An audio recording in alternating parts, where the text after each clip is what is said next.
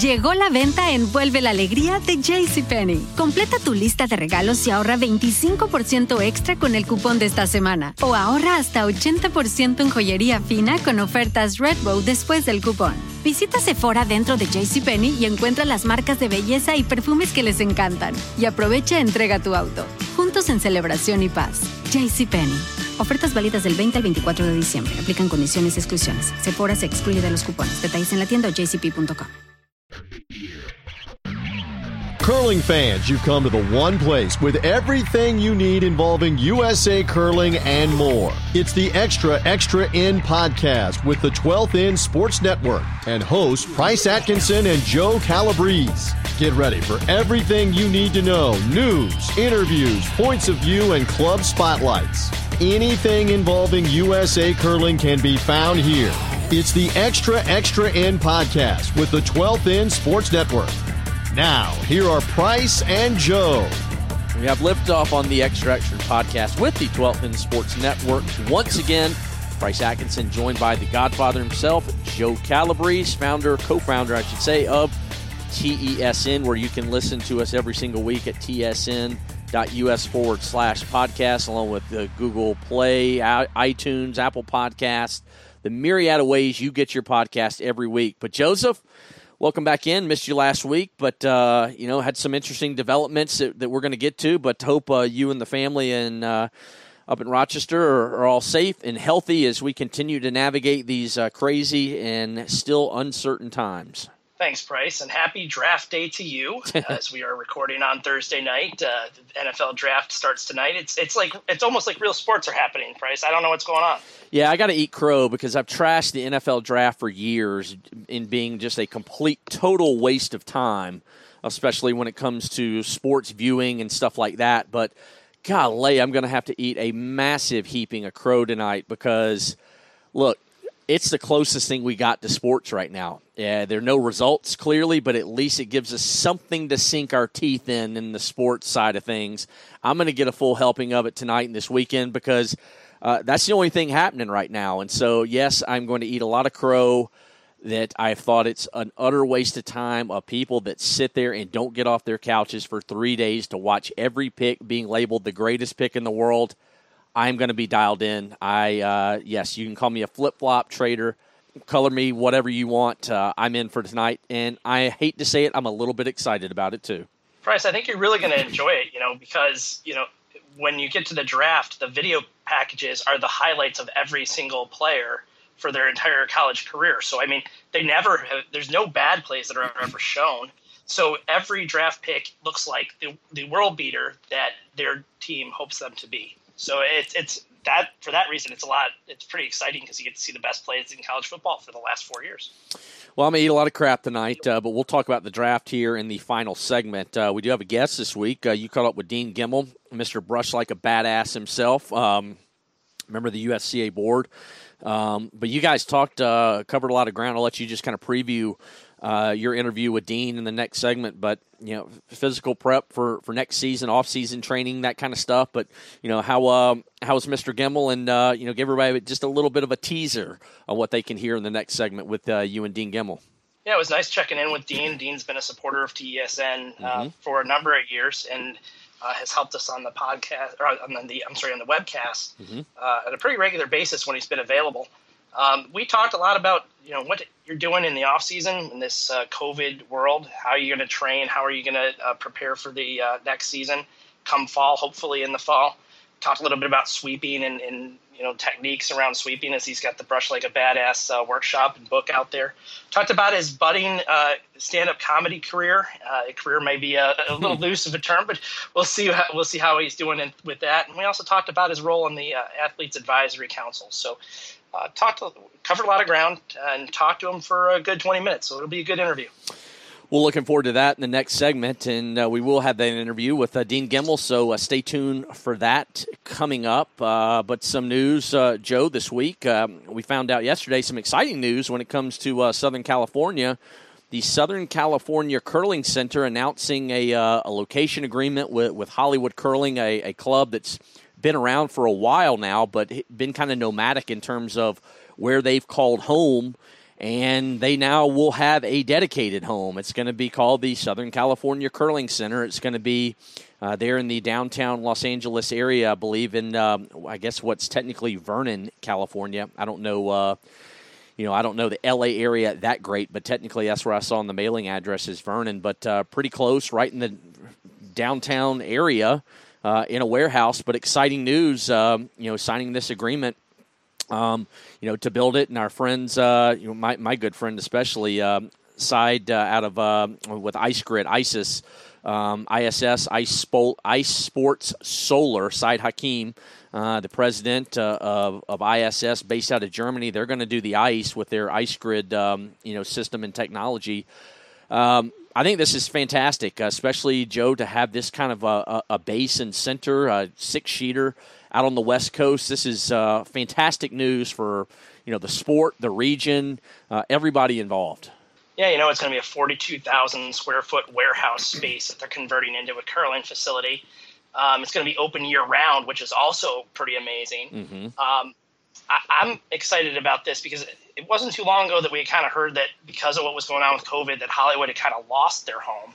Um, and so now having a permanent home is like the best news you could possibly imagine. I mean, it's it's one of the biggest cities in the U.S. Um, they they have 150 members. I'm sure that with six sheets and uh, year-round ice, they're going to just boom. And uh, John Shuster is going to be involved in this as well, and uh, so that's pretty cool. And Chad McMullen of Rock Solid Productions is also going to be involved as an advisory board member. So uh, it's pretty exciting. Uh, you know, hopefully we can get something going in New York City. Dean actually talks a little bit about uh, what's going on in New York City in our interview, but uh, that would be terrific too if we can get something going in, in both these major cities. Uh, that would be a pretty big boom for USA curling. Yeah, definitely would be at curling underscore LA on Twitter. That's how you can follow the Southern California Curling Center.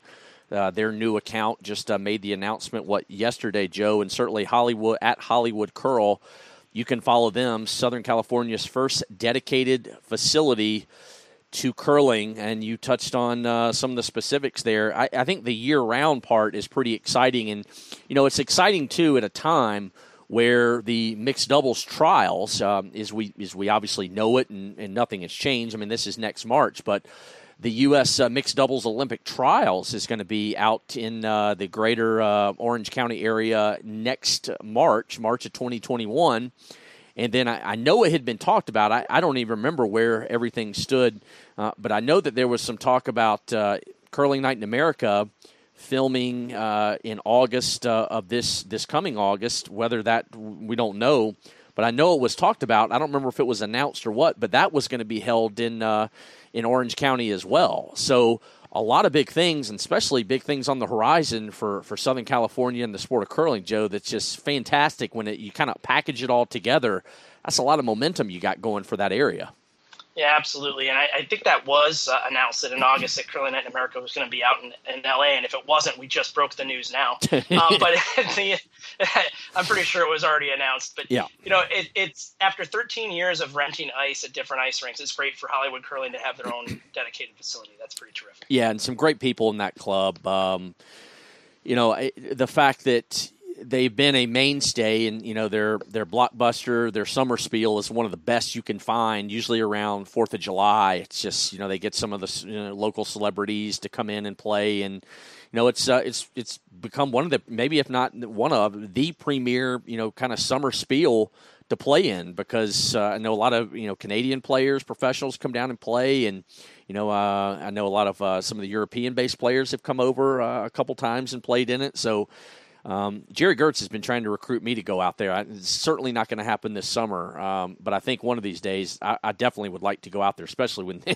when they get this new facility built. But uh, congratulations to everybody involved with the Southern California Curling Center uh, and that exciting news. Um, coming online yesterday that we found out about. But uh, some more exciting news, Joe. Uh, a team change slash announcement. We typically get these announcements from the USCA packaged together as a, a you know kind of a high performance package uh, in sometime in the month of May where they announce the teams. But we find out yesterday. Um, Greg Persinger uh, officially decided to, to step away from Team Ruohonen, and uh, his stepping away opens the door, that Andrew Stopera will now move in to uh, to play with uh, with Richie, Phil Tilker, Colin Hufman, and uh, Kroy Nurnberger next year, coached by Pete Annis. So some uh, some big news, at least uh, idle news that we don't normally get in this kind of manner that, that broke yesterday. Yeah, it sort of seems overdue for Stopera to, to be on the uh, Team USA. He certainly, as a junior, accomplished quite a bit, and uh, I was sort of surprised last year when he didn't make uh, one of the three men's teams. Um, but you know that seems like it's all been rectified at this point. He's going to be playing for uh, Team Ruohonen. Yeah.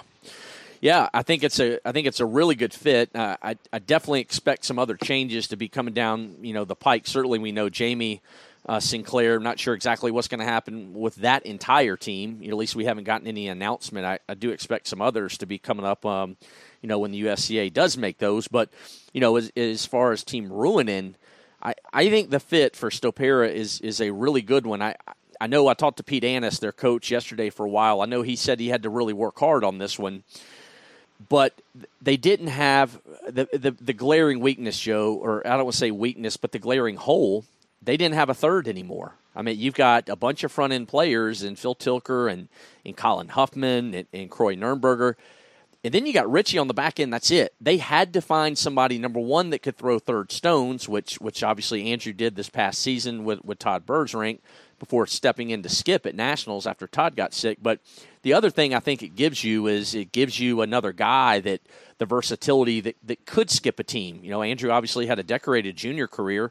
You know, took the uh, the U.S. juniors to a, a, silver medal and then a pair of top five finishes. I might say disappointing top five finishes because I know you know, they certainly, after winning that silver, they were gunning for much more than a silver in those subsequent years. But, you know, he skipped those teams and they had great success at the junior level. Uh, his pedigree obviously speaks for itself. I know, you know, his dad is one of your favorite tire people in the sport. Um, but they had to have somebody. I mean, if Richie gets sick, if, if he gets hurt, you had to have some of that versatility of, of a guy that could throw third stones, but that could skip the team if you had to have it, needed it. Yeah, I think Andrew brings a lot to the table in that, in that from that perspective. Uh, back end player for a good part of his career, um, and you know, certainly has the strategy knowledge that's going to be necessary. Uh, but I think that this is a great deal for him. Mm-hmm. Besides being a great deal for Team Ruohonen, I mean, you put him on a team with veterans uh, like this, and he's just going to learn and grow. And when he's ready to take that step and be a skip on a, a Team USA men's team, he's going to be ready to go. Um, there's no doubt about it. Richie is the type of person who I think elevates the game of everybody around him, and I think he's going to do the same for Andrew. Yeah, and Richie's a, a as much as Richie likes to talk, he does like to teach too, and I, I think it's a great teaching opportunity for him, and, and, and subsequently a great learning opportunity for Andrew to learn after Richie. You know, a guy that you know, look, Richie can talk. Literally, he will talk from sun up to sundown, talk curling and strategy, as long as you want to have a seat at the table and, and go down that road because he loves it. And you know, I think Andrew too. I think you know, playing with some of these guys that I mean, look, I mean, he's joining a top twenty team in the world. You know, Richie's team had you know one of the best you know best seasons uh, uh you know on tour this year for for Team USA and you know, I, I can't remember. I'll have to pull up the rankings here in a few minutes. You know, when we talk about this, but you know, this is a top tw- a bona fide top ten team, a team that was knocking on the door, I believe, at one time. and talking with Richie yesterday, that they were right outside the top ten nationally. So, you know, you're not just joining any team; you're joining a team that you know has competed at some of the higher levels. And you know, it, the thing I talked to Richie about too is, you know, this team is still building. You know, they are getting better. You know, we two years ago they had some you know great moments, and um, then this year they continued to get better. Who knows how much higher they could climb next year? Might Stopera be a guy that you know consistency wise? I know that's something that you know that Greg struggled with at times. You know, throwing third stones was just simple consistency, and so if Andrew can give that to him, man, maybe they can soar even higher, Joe. Yeah, no, obviously this team has high expectations. I mean, they're going to be looking to to be in the Olympic trials uh, coming up in the next year and a half or so. Um, and honestly, you know, in the position that they're in, as highly ranked as they are in the World Curling Tour uh, rankings, they could have picked almost anybody to fill this spot. Um, the fact that they picked Stopera, I think, says a lot about Andrew's ability and the confidence that they have in him filling that void. Yeah, right now, uh, well, I guess right now it's not the way to term it. Um, finish the season with the season done, uh, 15th in the world, uh, just one spot behind Dropkin. The Young Bucks were just um, just about seven and a half points ahead of Ruohonen uh, for uh, the 15th spot. Dropkin 14, Ruohonen 15, Shuster 19. So three men's teams ranked in the top 20 in the world, and you know, again, just a, a great opportunity. I, the biggest thing is I want to see how this translates on the ice because you know Andrew is certainly a talented young player. The one thing I was curious about is what you know where Andrew would fit in all this because you know with a lot of his former junior team, I believe most of them, right? Joe, correct me if I'm wrong, aging up. You know they got they're aging out of juniors. You know would they try and put those guys back together because obviously what they did the junior level work. This is a different story now. Uh, but was that something that, that, that the USCA and you know, some of the folks might look at, uh, you know, as the best move for him, but ob- obviously, clearly not. You know, it's kind of interesting. I mean, you, you just laid it out there. There's three men's teams in the top 20 in the world. Um, right now, we only have three men's uh, Team USA spots. Um, so where do you put those those folks aging out of juniors um, that might have been reunited with Andrew? Should there should there have been a spot uh, available? Um, I don't know if there is a spot. I mean, it probably depends on funding and what they're able to bring in between now and you know when they have to make those types of announcements. Um, but you know, it leaves people like Luke Violette maybe wondering where do I fit at this point. And you know, hopefully, hopefully there's a good spot for him somewhere, and he and the rest of his team. Um, you know, they certainly accomplished quite a bit while with Andrew, and then on their own. Yeah. So I'd like to see them find a spot, but I don't know where that's going to come from right now with the teams uh, sort of laid out the way they are. Well, I know you can't uh, put the cart before the horse, but you know, looking ahead, you know, after this Olympic cycle, this next cycle, I mean, you look at the skips in the program. I'm not going to go and date, you know, Richie or John, but you know, is Richie and John going to want to stay a part of the program for a, you know, you know, are they going to want to take some time away? I guess is the biggest thing. Whether they, you know, permanently retire, if they just go, you know, do it with a self-formed team, I don't know. But my point is, is after this next Olympic cycle, how many skips are going to be left uh, in on the men's side? You know, in the U.S. program, Korey Dropkins is, could very well be one of the last ones standing. Obviously, this is just speculating what you know what Richie and John might do, but I, I just don't. You know, do, is there another Olympic run, yet another one in for both of them? I, I tend to lean no. So then again, where are you going to find the skips? And so this is where you start trying to groom a, a guy like Andrew Stopera. Yeah, I, I think that's a good point in terms of um, Luke's Luke's team. Actually, I mean, sure. if there's some way to keep that team together in the next two years to sort of see what happens with maybe a Richie or a John, um, and and those teams, you'd, I think you'd want to do it. But you know, do you have the money and the the, avail- the availability to do that? I just don't know. Yeah. All right, uh, we got more to talk about here uh, coming up in the next segment, final segment too. But next segment, can you brush like a badass? We'll find out. Dean Gemmell himself, uh, part of the USCA board uh, out of New York. Um, Joe caught up with him earlier this week. Don't miss that interview with Dean Gemmell and Joe coming up next, and then. The Godfather and I will be back for the final segment. We're going to talk drafts, all thing drafts, and it's not just NFL drafts. We got a lot to talk about in that final segment, Joe, and uh, we'll come right back with that interview with Dean Gemmell, and then our final segment right here on the Extra Extra podcast with the 12 Minute Sports Network. Llegó la venta Envuelve la Alegría de JCPenney. Completa tu lista de regalos y ahorra 25% extra con el cupón de esta semana. O ahorra hasta 80% en joyería fina con ofertas Redbow después del cupón. Visita Sephora dentro de JCPenney y encuentra las marcas de belleza y perfumes que les encantan. Y aprovecha entrega tu auto. Juntos en celebración y paz. JCPenney. Ofertas válidas del 20 al 24 de diciembre. Aplican condiciones y exclusiones. Sephora se excluye de los cupones. Detalles en la tienda o jcp.com. We're back here on the Extra Extra End podcast. We are now joined by writer, comedian, curling instructor, and 2012 USA Curling National Champion, Dean Gemmell. Dean, welcome to the podcast. Hey, Joe. Thank you for having me. Uh, pleasure to be here. Uh, so, Dean, let's uh, get this right out of the way. Uh, how are you doing in this time of the uh, COVID crisis? Well, like anybody else, uh, I'm managing. certainly, it's kids home from school, and here in New Jersey, we're close to the epicenter right around it. So it's certainly on everybody's minds, and certainly behavior has changed. And uh, uh, I'm well stocked on toilet paper. Getting a little nervous about that, so uh, I need to I need to come up with some toilet paper. As we all do. Um, so you know the uh, the theme for this particular podcast is uh, the off season and, and what can you do to improve your game in the off season. The reason why I, I have you on the podcast today is that you are the co-author of the book Fit to Curl. It's a book you co-wrote with John Morris. So why don't you tell us a little bit about why you wrote the book in the first place? Well, uh, we wrote the book. The book came out in 2009. I started working with John on it in 2008. Uh, and uh, contrast that to now, where you know really all the top players are are very fit. You don't see players at the elite level who aren't.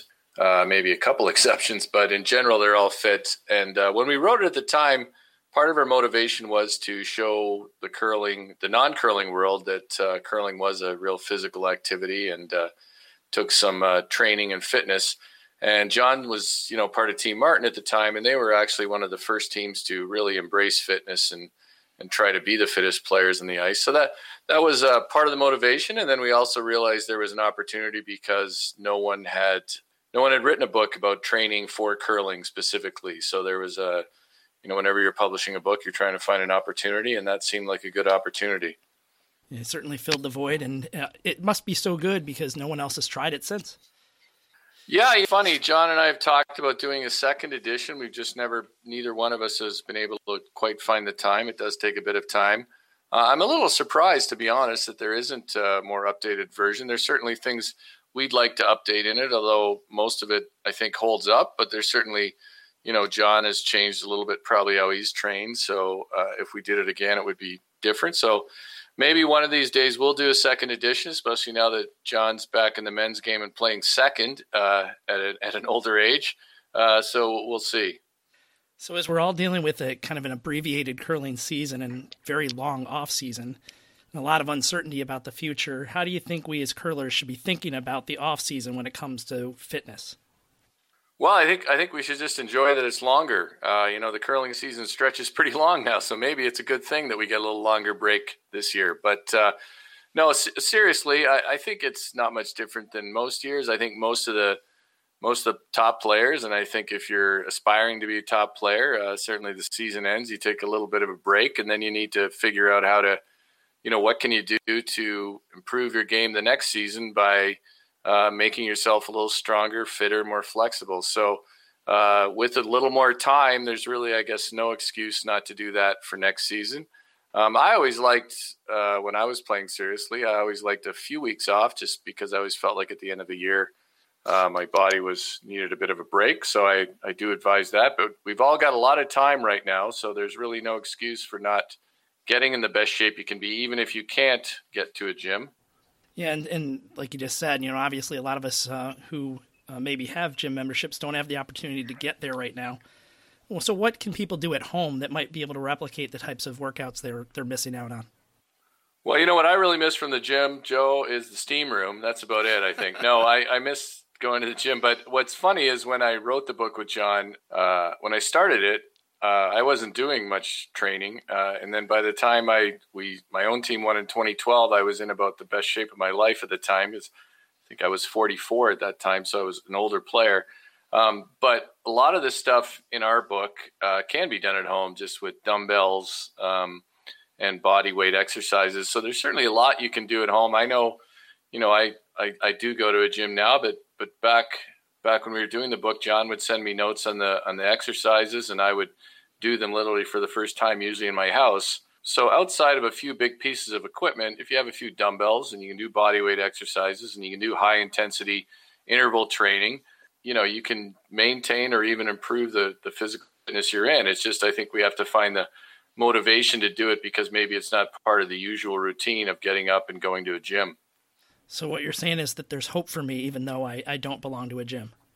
Definitely hope, Joe. I, I like I said, I think I think the biggest challenge for people to get fit is just motivation. It's not a gym membership. I actually, I, like I said, I went a long time without one. I did everything at home, and uh, I used to do sprinting in a park for high intensity interval training. And uh, yeah, I don't I don't think a gym is necessary, but it's certainly nice, right? I mean, there's certainly value to the equipment in a gym, and I I certainly enjoy belonging to one now. So you're also the creator of the Brush Like a Badass workshop. It's an offshoot of the second book uh, that you wrote by the same name, where you teach curlers effective sweeping technique and tactics. Are there anything that curlers can do specifically to improve in terms of sweeping when they get back on the ice in the fall? Well, it's interesting. A lot of people ask me that when they take the clinic or they buy the ebook, and and I always say, you know, I think the best, you know, there's not one specific thing you can do for brushing, mainly because I think brushing is a total body uh, activity. You know, there's not. Some people might think, oh, if you have you know strong arms, would be a great brusher, and certainly strong arms are part of it. But uh, the best brushers are using all parts of their body. I mean, you you should be really engaging your core, your legs, your back. So you really need a high level of overall fitness, lean muscle mass, lean strength. So I, I don't specific brushing exercise. I know some people used to see back before fitness was as big a deal, you'd see people try, you know, they'd be brushing on a Teflon piece of Teflon in their garage. And I just don't think that there's, that's going to be all that effective. I just aim for general overall uh, high levels of fitness. Maybe the one good thing that's come out of COVID is that TSN is showing more curling probably now than they ever have. Um, they need content, so they're throwing games out onto the uh, onto the network. Yeah, it's been great. Basis. So you know, as you're looking out into the uh, the competitive landscape, I guess, and what you might be able to see on TV. Are there people out there on TV or, or maybe on the streams um, that you would indicate are probably sweepers who have great technique? Yeah, in terms of technique, I you know I'd say on the women's side, uh, if I was a, a, female player and if I was going to a developing player and I wanted to try to mimic anyone, probably be Joanne Courtney on the women's side. I think most people tend to think of her as the best brusher in the women's game. You know, on the men's side, and, and she's certainly not the only great female brusher, but she comes to mind because she has such good flat back technique, feet outside the hip line, really generates a lot of uh, pressure on the brush head and, and, and a lot of speed. I think on the men's side, you know, there's a there's a number that come to mind here in the United States. You know, he's not he's not brushing as much anymore, except in mixed doubles. But certainly Korey Dropkin, a young guy who has embraced fitness and can really match his speed and pressure together. Colin Hufman down here in the U.S. is a is a bigger guy, and sometimes that can be a bit of a disadvantage to be taller. But I, I think Colin manages to get his body in a really good position to generate a lot of pressure on the brush head. And then, you know, I've always like EJ Harnden on on Jacob's team. I always like his technique again, flat back, feet well outside the hip line, active feet. I think those are all things that uh, players with the best technique, you know, show when they brush. So. Uh, I used to talk a bit too. And in my clinics, I would I would often mention the uh, Morozumi's Japanese team. They're not even playing right now, I don't think, but they used to have, in terms of pure technique, they had you know the really back so flat you could put a tray of drinks on them. So they were certainly a good. Uh, their front end was a good duo to watch. Yeah, I, Colin Hufman is a terrific sweeper, and I guess the only thing I would say to him is that guy's got to remember to breathe once in a while. That guy puts in some maximum effort, and I think sometimes he forgets to breathe. that is uh, pretty yeah. winded. It's an interesting point, actually. It is easy to forget to breathe when you're brushing. I used to have to try to convince myself to do that. I'd never noticed that, but maybe uh, maybe Colin will listen and, and realize that he's not breathing. I don't know. I've never really noticed. Maybe he isn't. Well, the guy puts in maximum effort. There's no doubt about it, and, and his technique is flawless. He's, he's pretty amazing. And he's Let, a pretty strong guy, so yeah, that helps. Absolutely. Let's uh, let's shift gears real quick here, Dean. Um, you are on the Athlete Advisory Com- Committee for the USCA. What does that mean, and what does that committee actually do?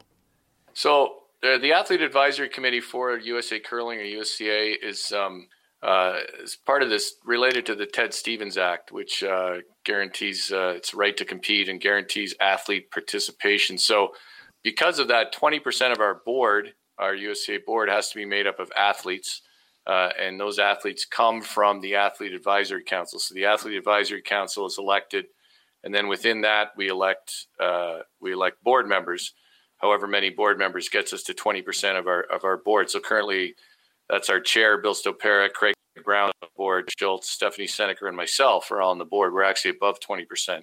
So the Athletes Advisory Council uh, people who are eligible for that can also run for positions on it. To be eligible for the Athletes Advisory Council in curling, you either have finished in the top half of our nationals within the last two years, or you have represented the United States at a world championship or an Olympic Games. So that's sort of how I've been on it uh, since uh, I first got on it in 2010 when we finished in the top half of the field with Matt Hames, and I've been on and off periodically the AAC since then. So that's uh, that's the AAC within the USA Curling, and then my own role within that to make it more complicated, make a long story even longer. I'm the USA Curling Athlete Advisory Council rep to the USOPC Athlete Advisory Council. Um, so that's every national governing body, every sports national governing body gets a rep to that. So that that's been a, a rewarding and a interesting experience because you meet with athletes from all other sports, so twice a year, uh, and then we have regular weekly meetings as well. But uh, you know, I'm bringing the uh, curling athletes to to it, but it, we also are collectively serving as the athlete voice within uh, the USOPC, and we've made some big moves in the last since I've been on it. We have a great leadership group on that, and we're and I'm in the process. I'm on a committee that's uh, part of hiring an executive director to make that a full time job because it's really been volunteer run. So hopefully, I think at the end of my tenure, which is coming up, I'll feel like we have uh, moved the needle a bit for the athlete voice within the USOPC. In the last few years, you've decided to jump sort of feet first into the world of stand up comedy. What made you take up such a challenge, and how do you stay sharp while the world's under quarantine? Do your, your wife and kids get a show every night?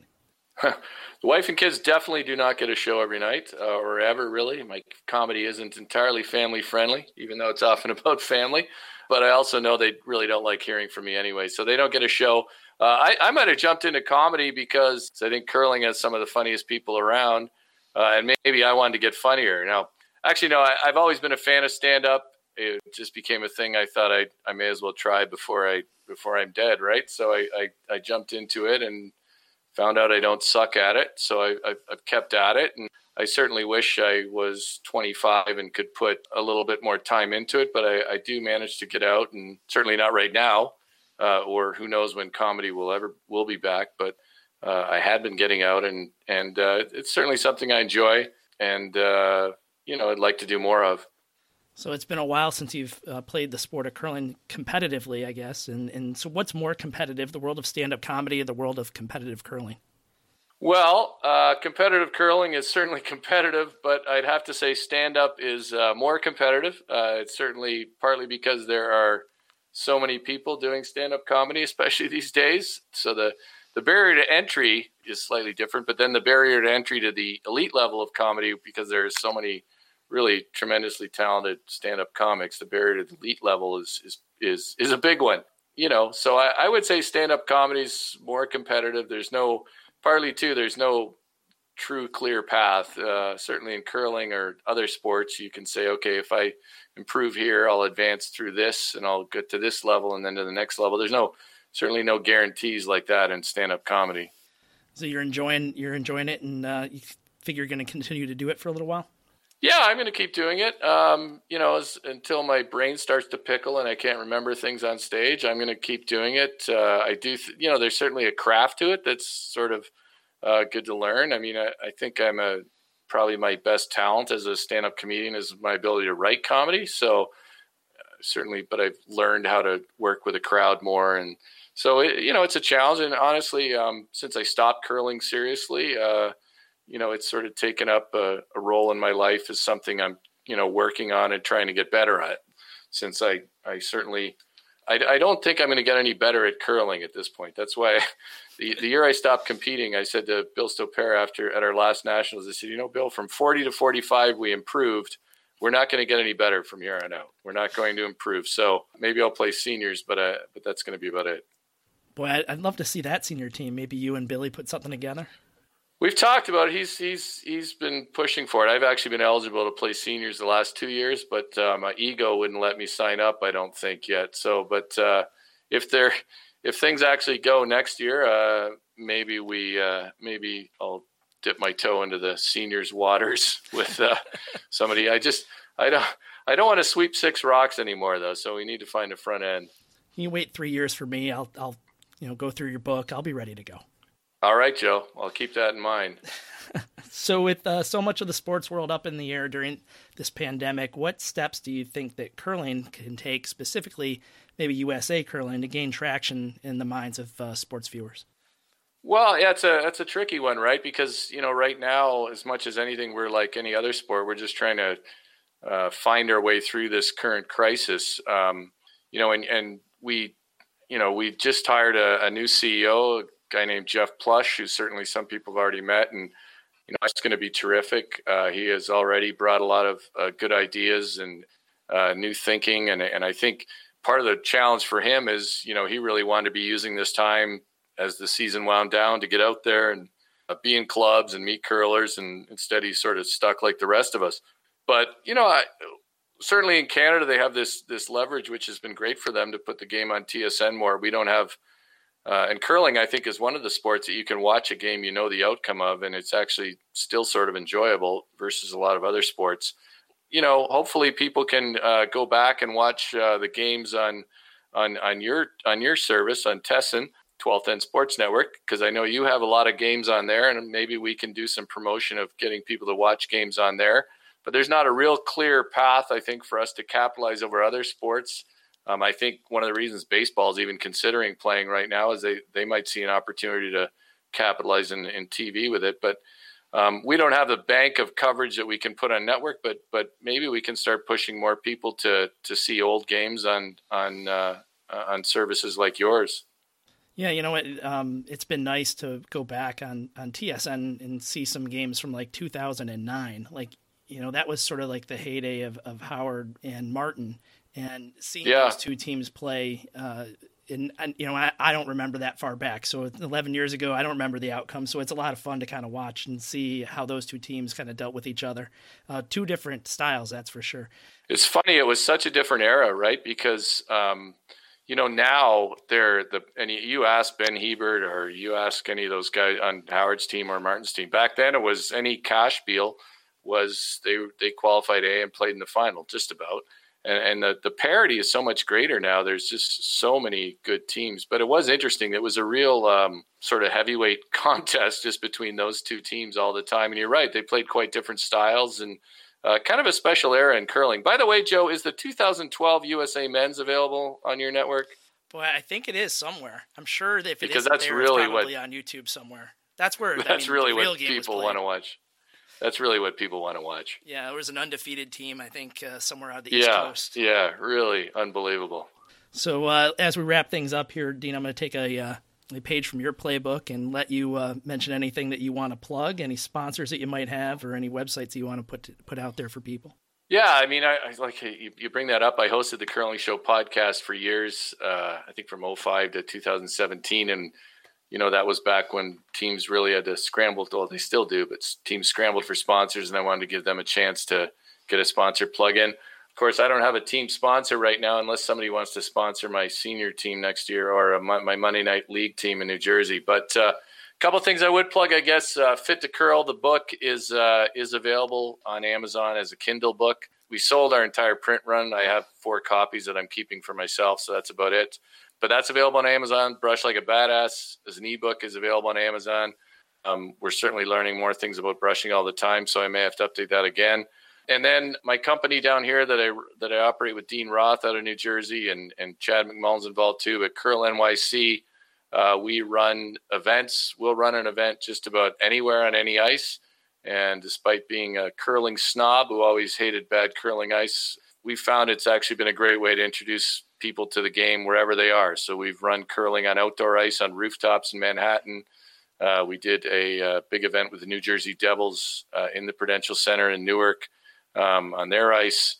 So that, so we're always Curl NYC is always available to put events together. We basically bring everything. So we have I think about eleven sets of rocks now and all the equipment to do that many sheets. So uh, those would be my plugs, I guess, Joe. Well, thanks so much, Dean. Appreciate it. Uh, certainly appreciate your time. Thanks so much for joining us on the Extra Extra End. And thank you, Joe, for having me on. And uh, and I, I want to also thank you and and Brian uh, and your wife for putting up with your absences. But I, I want to thank you guys for uh, all you've done to to create 12th End Sports Network uh, and the coverage you've provided for our U.S. men's and women's nationals and, and throughout the sport. But uh, I know, like I said, I think 2012 was the first year it was streamed, uh, and and it's really made a made a difference. You know, the quality's improved a lot since 2012. You've upped it quite a bit thanks to I know Bill Peskov's been a big part of that for my club in New Jersey. But I just want to thank you guys for the effort you put into that, and uh, I, I, do know it's provided real value to both uh, you know the USCA and, and, just the curling community in general that people can watch those games and it wasn't all that long ago that uh, that we didn't have that so uh, many thanks to you and Brian thanks so much Dean we really appreciate it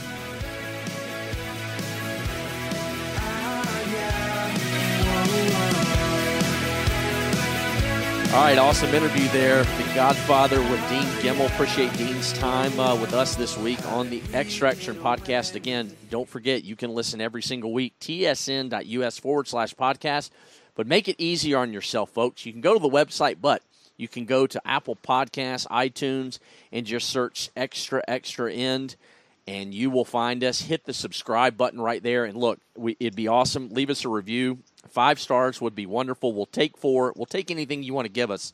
More ratings just helps uh, make it easier to find for other people on the extra extra end or for curling fans in general. Uh, so go and subscribe and get it delivered right to your phone, iPad, desktop, wherever you may be every single week because we do have more to come this season on the extra extra end as we continue. Myself, Price Atkinson, and the Godfather. Um, Joe, the Futures Camp uh, canceled. The Athletes Futures Camp, we find that out just uh, this week. No surprise. Um, that was scheduled for May 1st and 2nd in Chaska. That will be a no go um, due to obviously the, the COVID 19 uh, ongoing situation that we are all dealing with. Yeah, it's too bad because you know athletes who maybe could have been you know better discovered, I guess, for lack of a better word. I mean, uh, are getting sort of getting the shaft here, unfortunately, and you know as those teams for the for the next year are probably going to have to be introduced pretty soon. This was one of those opportunities that that some athletes were going to get a chance to get in front of uh, coaches at USA Curling and get an opportunity to sort of show them what they're all about. Yeah, so unfortunately, that uh, that has been uh, you know that has been shuttered for uh, you know coming up. But you know, I, in talking with some athletes recently, and you know, right now again, the the unknown is is the is one of the big moments of, of this entire situation, amongst many many other things. But you know, I, I, I still have some uncertainty. Not just me, but I think uh, other athletes I've talked to have have expressed some uncertainty and you know, just how much of a quote unquote season will we have, uh, you know, coming up uh, starting what August and September. I, you know, I know that some of the smaller events on the World Curling Tour that you know have had trouble getting off the ground coming up this fall, obviously due to the ongoing situation. Um, financially, with everybody taking mo- most everybody, I should say, taking a haircut uh, to some degree, but a lot of those events, Joe, you know, like a Shorty Jenkins Classic or you know, uh, uh, Can-Am ends. You know, maybe that the, the prize money's not crazy good, but you know, you might have some a solid sponsorship. You know, a company you know that that obviously is you know run into some economic and financial trouble due to you know the ongoing uh, COVID situation. You know that haircut may uh, you know they may not have that kind of extra income or you know extra money to to go out and put uh, as a title sponsor for some of these events and you know some of these smaller events that a lot of teams use to warm up and you know get get going into a season they may not exist. I mean, what if there's some travel bans that are still in place, you know, for you know across the border coming from Europe over here? There's just still so many unknowns. But I can tell you right now, uh, as far as what next season will look like, uh, in talking with some players, I think there's some uh, there's some mighty big questions that are still out there, and just how much of a season we'll have next year. Yeah, you know, Price. Um, one of the things to think about is, let's say they they cut the you know season down a couple months. Let's say we start in November instead of like September, right? It, all these events that might happen in that time frame are probably going to be in very high demand um, as teams are looking to kind of build some points for whatever kind of rankings that they need to get into slams and yep. uh, qualify for different events. Um, so maybe the teams that are sort of second tier are the ones that are going to probably suffer the most, um, in that they may not have the opportunity to get into some events that they might have normally been able to get into. Um, so maybe that's a secondary factor. Should things get you know delayed a couple months, but you know what happens if things get delayed till uh, January? I mean, how do you qualify teams for nationals? How do you like? There's a lot of things here in terms of USA curling that are probably up in the air. I'm, I'm hopeful that we're going to start in the fall, um, that we'll have some sort of uh, testing process in place uh, here in New York State, uh, where my club can get off the ground uh, on time. But you just don't know right now. Things are very much up in the air, and as, um, governors in certain states are trying to reopen things this early that really concerns me where we're going to be in a few months. I just think that we, if we could just hold on here for maybe another month, we might get by this. But it start opening things up again, I don't know what the heck is going to happen. It, it, could be pretty dangerous. Well, I and, and I'm not I'm not getting political here in any way, shape, or form. But I, I'm with you. Like I live in a state right now in South Carolina that I the decisions to quote unquote open up for business right now to me it's just it's it's it's it's mind blowing. I you know, yeah, I think you know hunker down. Like let's just hunker this thing out a little bit longer. And I know it's it, you don't just hunker it out until you know June first, and then bam, it's the, the virus is gone. I just think that you start going out and about, and people start acting like uh, everything's normal again. Uh, this thing's going to reappear, uh, and it's well, it's not going to. It's not that it's going to disappear, but it's going to come back, and it could be coming back with even bigger bite you know, a vengeance than than this round. And I, I just I know there's people out there that have lost jobs. Plenty of people. I know there's plenty of families that are hurting. Um, I'm not negligent to that. I want to get back to work and to normal and everything you know that comes with being open again as a nation. But I think we, you know, a lot of places got to pump the dadgum brakes on this thing because, you know, while cases are still going up, for a st- for a governor to say, well, you know what, we're going to start opening things back up, and they haven't even hit peak and plateau yet, I think is crazy. And that, you know, obviously translates to, you know, to athletics and stuff. I mean, you know, nobody knows what's going to happen with, you know, a lot of fall sports, but, you know, I, I I don't know, man. Uh, it's speculatory. I I've just got this gut feeling deep down that we may not have a curling season until the first of 2021. But that is just a speculatory feeling on my own part, Joe. Yeah, I guess it sort of depends on where you are in the country, probably, and where we stand with testing and maybe treatment. It doesn't sound like there's going to be a vaccine anytime soon, but if we can somehow come up with treatments that are effective, um, a testing protocol that that uh, traces contacts back and makes sure that you know people are quarantined. That might be a way to kind of move forward until a vaccine is available. But man, I, I think you're right. We're, we're certainly in danger of losing a lot of uh, more sports. Uh, it, it, and you know that's certainly not the, the greatest concern right now.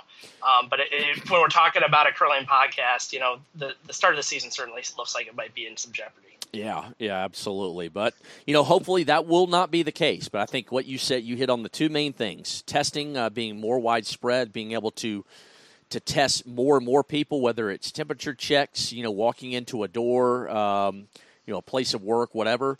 But expanding testing so more and more people can have it, and then the vaccine. I mean, that to me, ultimately, uh, nothing is going to be opened up like we had it before until there is a vaccine. I'm no doctor, but I think it's pretty cl- crystal clear that those are the two main sticking points is expanded testing and a vaccine. All right, Joe, um, let's move on from COVID because our, I mean, our, our, our, certainly our thoughts and prayers are with everybody, you know, that has been affected by this. You know, again, well wishes out to Ann Swisshelm. I really enjoyed, and I, and I say enjoyed loosely because, you know, you could hear how much she was struggling last week, but really just enjoyed the time with her, you know, to be able to talk about and, and spread some awareness on this situation. But our thoughts uh, are with her, with everybody that you know has been affected uh, because we all have directly, indirectly, in some way by this obviously terrible ongoing pandemic. But happier things um, to talk about. We'll finish with some draft stuff, and, and the first draft thing I want to ask you about, Joe, is you know the what what was the voting uh, for our um, for our fantasy draft or our Team USA draft?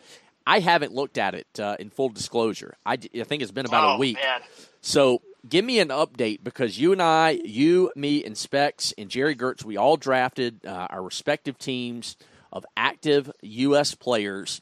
Uh, then you, we put it to a vote. It was a great episode. It was a lot of fun. If you missed it, uh, go back, not last week's episode, but the one before that. Gerry Geurts, uh, Dustin Tomasetti, Specs himself, uh, and then you. Uh, myself and, and, what Jerry, it was all of us that we did, and we did the draft. You put it for a vote give us an update. Is the voting even still open? I don't even know. I mean, you may have closed it, but where, where do things stand? Where did it finish? What were the final results? So voting is still open, but I think um, what we can do is declare a general manager of the year. Okay. Um, and and I think it's due to all the Price of maniacs out there. Price Atkinson, general manager of the year in the oh. fantasy foot or sorry fantasy curling draft of 2020. Um, let's just break down the women's side. Well, actually, no, let's do this. Let's break down the men's side first. Okay. Men's side, uh, there were a total of, uh, I believe it was 69 votes. Okay. And Team Price, which was made up of Rich Ruohonen, uh, Smitty, Tom Howell, Steve Birklid, and the uh, retired Tyler George, Strong. got 30 of those votes. 30 of the votes, 43% of the vote. That is strong. Not a majority, but a strong plurality for Team Price. Strong. Then, uh, next best was uh, Team Curling Zone. That's Team Gerry Geurts, and he had Shuster Polo, uh, Mirky Fenner, and Andy Rosa. Then it was Team Godfather, who had 23% of the vote. Right. Dropkin Violet, Hamilton Landsteiner, and Heath McCormick. And then Team Specs brought up the rear. He had only two votes. It was Plys, Hufman, Nurnberger, Alex Fenson, and Bob Nichols. So uh, Price Atkinson, general manager of the year on the men's side. on the women's side, Price, I think they got to put you on the payroll, especially for the women's side, apparently, because you dominated on the women's side. There were 71 votes on the women's side. You got 52 of those votes. 72% of the vote went to Team Price. Oh. It was made up of Jamie Jamie Sinclair, Becca Hamilton, Sarah Anderson, Delaney Strauss, and Deb McCormick as the retired player. Ooh, strong. Yeah. That was a super strong team, apparently. I had uh, 12% of the vote. I was second. I had uh, Steph Senneker, Cory Christensen, Vicky Persinger, and Eileen Geving. Okay. And Erica Brown is my retired player. All right. And then uh, Specs, third place, at Tab and Tara Peterson, Taylor Anderson, Lexi Lanigan, Allison Pottinger. And then uh, Team Curling Zone got five votes: uh, Nina Roth, Cassie Potter, Courtney George, and Madison Bear, and uh, Natalie Nicholson. So that was uh, how it it broke out, and now voting is still open. Um, right. Things could change, but I gotta believe Price. Uh, no one's going to overcome that that, that uh, lead you've got on them. So, congratulations. You should be on the USA Curling payroll as the general manager, at least of the women's program, if not both. So I should have applied for the high performance, uh, the director's job that Jeff Plush is currently. Uh, well, I guess applications have closed, but he's interviewing for. So I had no idea. I just know that we had put it to a vote. I hadn't looked in at least a week. But to know, uh, no, I did not ask you that a leading question. I promise you, but did not expect that, especially on the men's side. I thought on men's, I liked my women's team. I to me, I'd go with that women's team, and I feel like I'd smoke everybody. But on the men's side, I, eh, you know, some people hit me up and said, "Why in the world would you take Smitty right there at at four or five? I mean, you could have gotten him much later." I'm like, dude, don't be demeaning my man Smitty. Don't be calling him a third or fourth round pick. I like that team. I thought it was pretty solid. More than anything, I thought it was a fun team. But I guess people wanted team fun, you know, instead of team win when it came to uh, my men's team. Well, certainly your, your, team would have the most fun. There's no doubt about it. There, there probably wouldn't be a casino safe anywhere in the country where they were traveling. Uh, but you know, there's there's certainly a good, strong curling team as well. So um, congratulations, you did terrific in the in the first of the uh, TESN fantasy curling drafts. Well, I'll take it. And a quick shout out. Speaking of Tyler George, you mentioned uh, shout out to his uh, the family owned liquor store there in, in Duluth, George's Liquor, now on Twitter at George's GM Liquor. So I, I thought was a that was a good uh, quarantine uh, COVID nineteen uh, move by by Tyler to get on on Twitter there. I thought it was funny when that popped up, but uh, yeah, shout out to him uh, and everybody there in Duluth. But uh, and Specs also for for co-hosting with me last week. He Specs has a lot of fun doing this, Joe. If if you haven't if you haven't picked up on that, but you know if you want anybody want to support the the Pickwick restaurant and you know grill there in, in downtown Duluth certainly you can do that. Uh, support your local restaurants. I know uh, we're all doing that in local communities across the country, but in, enjoyed Specs uh, joining us last week, and hopefully I think he's going to be with us maybe another time or two here this season. Uh, he has too much fun. We can't kick him off. But Joe, uh, dra- go from one draft to the next, man. NFL draft before we get out of here. Your Buffalo Bills, the Bills Mafia, what? No first round picks. You're more in tune to this NFL stuff than than I am. I have been bored to tears by the NFL for years, but like I said in the first segment, I'm excited for tonight. Um, Bills, Panthers, what's going to happen? You got nothing that's going to happen unless what you trade up or trade out. I don't remember trade when I say trade out, I mean trading a player. But what the heck's the story tonight, man? Are you excited? Yeah, I mean, I'd probably be a little bit more excited if the Bills were drafted in the first round for sure. But uh, what I would say about Brandon Beane is he's very uh, active on the trade front, generally on draft day. He may trade up uh, to get into the first round. It wouldn't surprise me if he somehow traded to get into the end of the first round. Um, I'm not sure who they'd be going for exactly, but if that doesn't happen, uh, I would look for them maybe to make a trade tomorrow for Leonard Fournette, uh, running back out of Jacksonville. I think that they could get him for a, a, a day three pick if they really want him. Um, Jacksonville's, I guess, been holding out a little bit. I guess hoping for a little bit better uh, pick. But um, last I'm hearing is that you know maybe it was a sixth round pick, like that might be able to get him. I think that's a no brainer for the Bills. I'd take him for fifth for sure. Um, we'll have to see how it sort of plays out. Uh, otherwise, maybe they go offensive line. Uh, Josh Allen had was pressured in one third of the drop back passes that he had last year, which is was something like third, you know, the third most in the league. So I'd like to see uh, him get a little bit more time in the pocket. So that's what I'm looking for there. Now, uh, Price. Now the Panthers they they have shifted their attention or, or their their franchise quarterback, I guess, from Cam Newton to uh, Teddy Bridgewater, right? So what are you expecting out of them? Um. You know, I think the Panthers, they got a new coach, Matt Rhule, coming from Baylor. Um, I, I like Matt Rhule coming on board. I think he's, uh, you know, I think he's going to have a new approach. Can he succeed? A guy straight from college. I mean, he's got the NFL background. We'll see. As you mentioned, Cam Newton shown the door. Um, several other players traded, trying to do some things, uh, some new things. Um, they need a defensive tackle. They've only got, I think, one on the roster. Uh, the last I read, I could see them taking Derrick Brown out of Auburn. Uh, the number what do we number seven pick? Is it seven or nine? I think it's seven. They've got the seven pick. Um, the one I've really seen is uh, if they if uh, Isaiah Simmons, the outside linebacker slash safety from Clemson, if he drops to seven, he's not going to fall any further than that.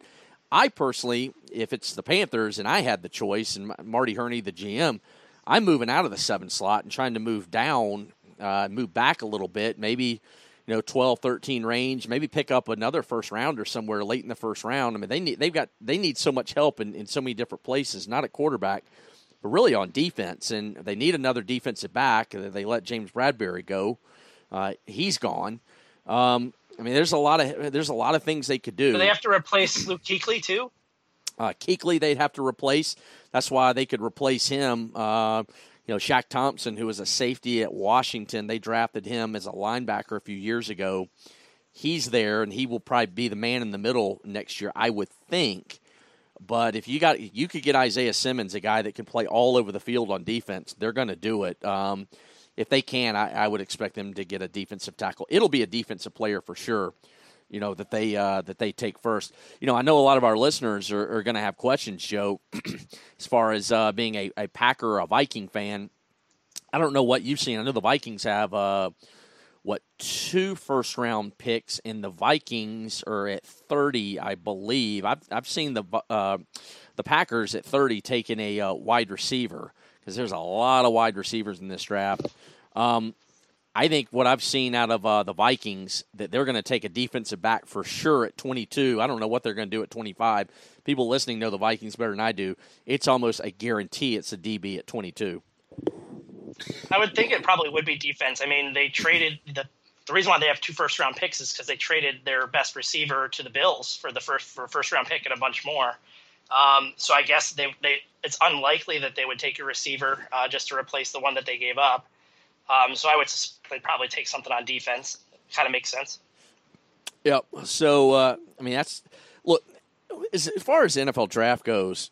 You know, even if you're not a you know an NFL or a pro football fan, to me it's going to be a fascinating exercise to see how this thing plays out, the virtual nature that it's going to be, because obviously it was supposed to be in Las Vegas. That you know, due to what's going on, that's going to be all done on the phone virtually.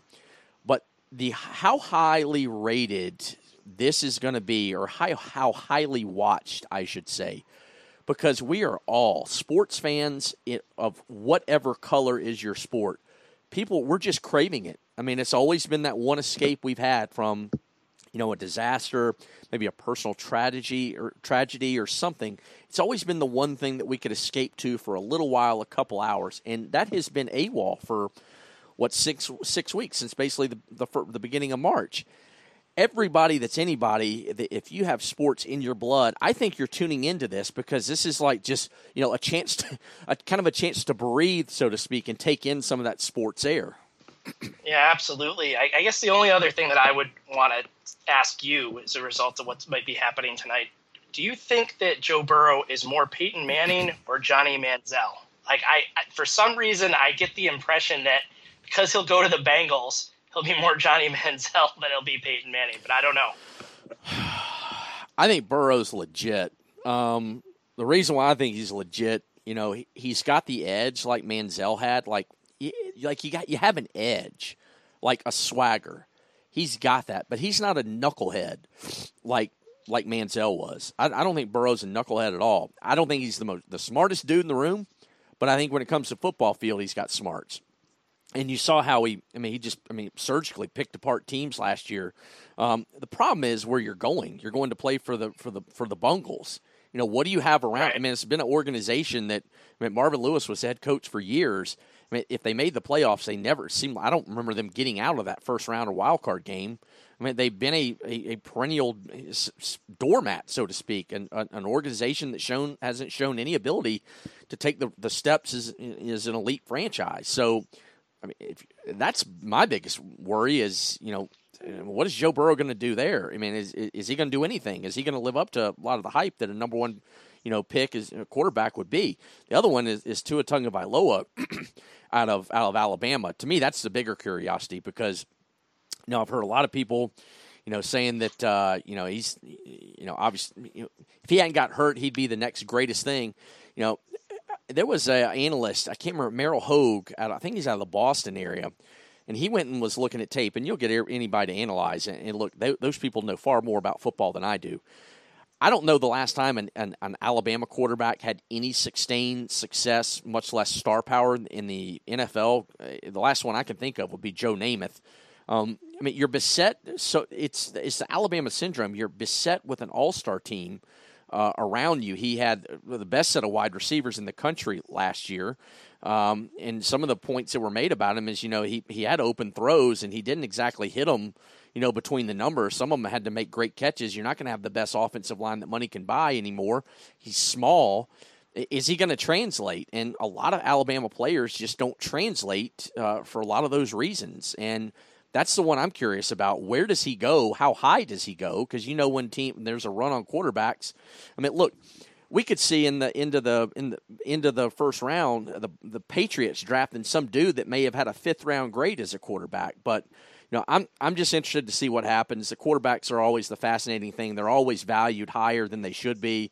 Uh, Tagovailoa to me is the one that's overvalued. I, I just don't I don't know. I don't see it from from what I've seen.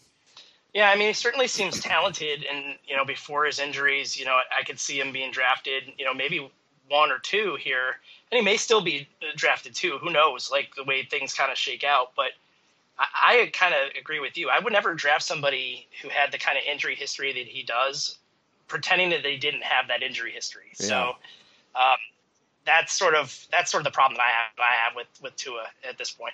Yeah, uh, the other one is wide receiver. Uh, just, I mean, there's just so many, so many good wide receivers uh, in the draft. You know, that especially high major wide receivers, guys that played at, at Alabama, Clemson, uh, LSU. I mean, boy, it is loaded with guys who can catch the ball, and not just ones that catch it, big guys who can go up and get balls. So I don't know, man. I, am just I just need drama. I need sports drama, uh, and it's been one of the most boringest. It's been a snooze fest, in, in my opinion, for years. And, and, I won't change that opinion after this when it goes back to normal. But but damn it, man, I can't wait for tonight. Bring it on, Joseph.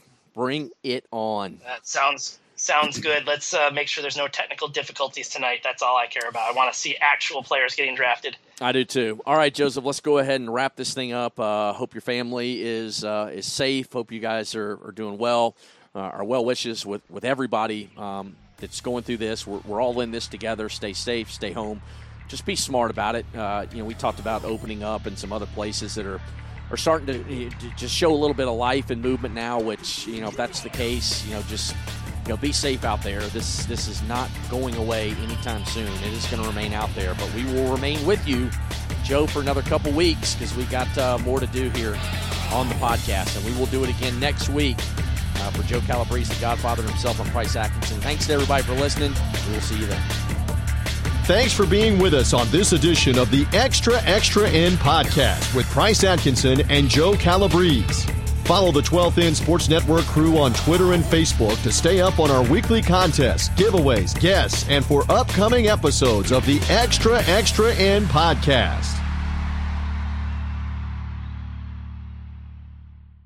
Llegó la venta Envuelve la Alegría de JCPenney. Completa tu lista de regalos y ahorra 25% extra con el cupón de esta semana. O ahorra hasta 80% en joyería fina con ofertas Redbow después del cupón. Visita Sephora dentro de JCPenney y encuentra las marcas de belleza y perfumes que les encantan. Y aprovecha entrega tu auto. Juntos en celebración y paz. JCPenney. Ofertas válidas del 20 al 24 de diciembre. Aplican condiciones y exclusiones. Sephora se excluye de los cupones. Detalles en la tienda o jcp.com.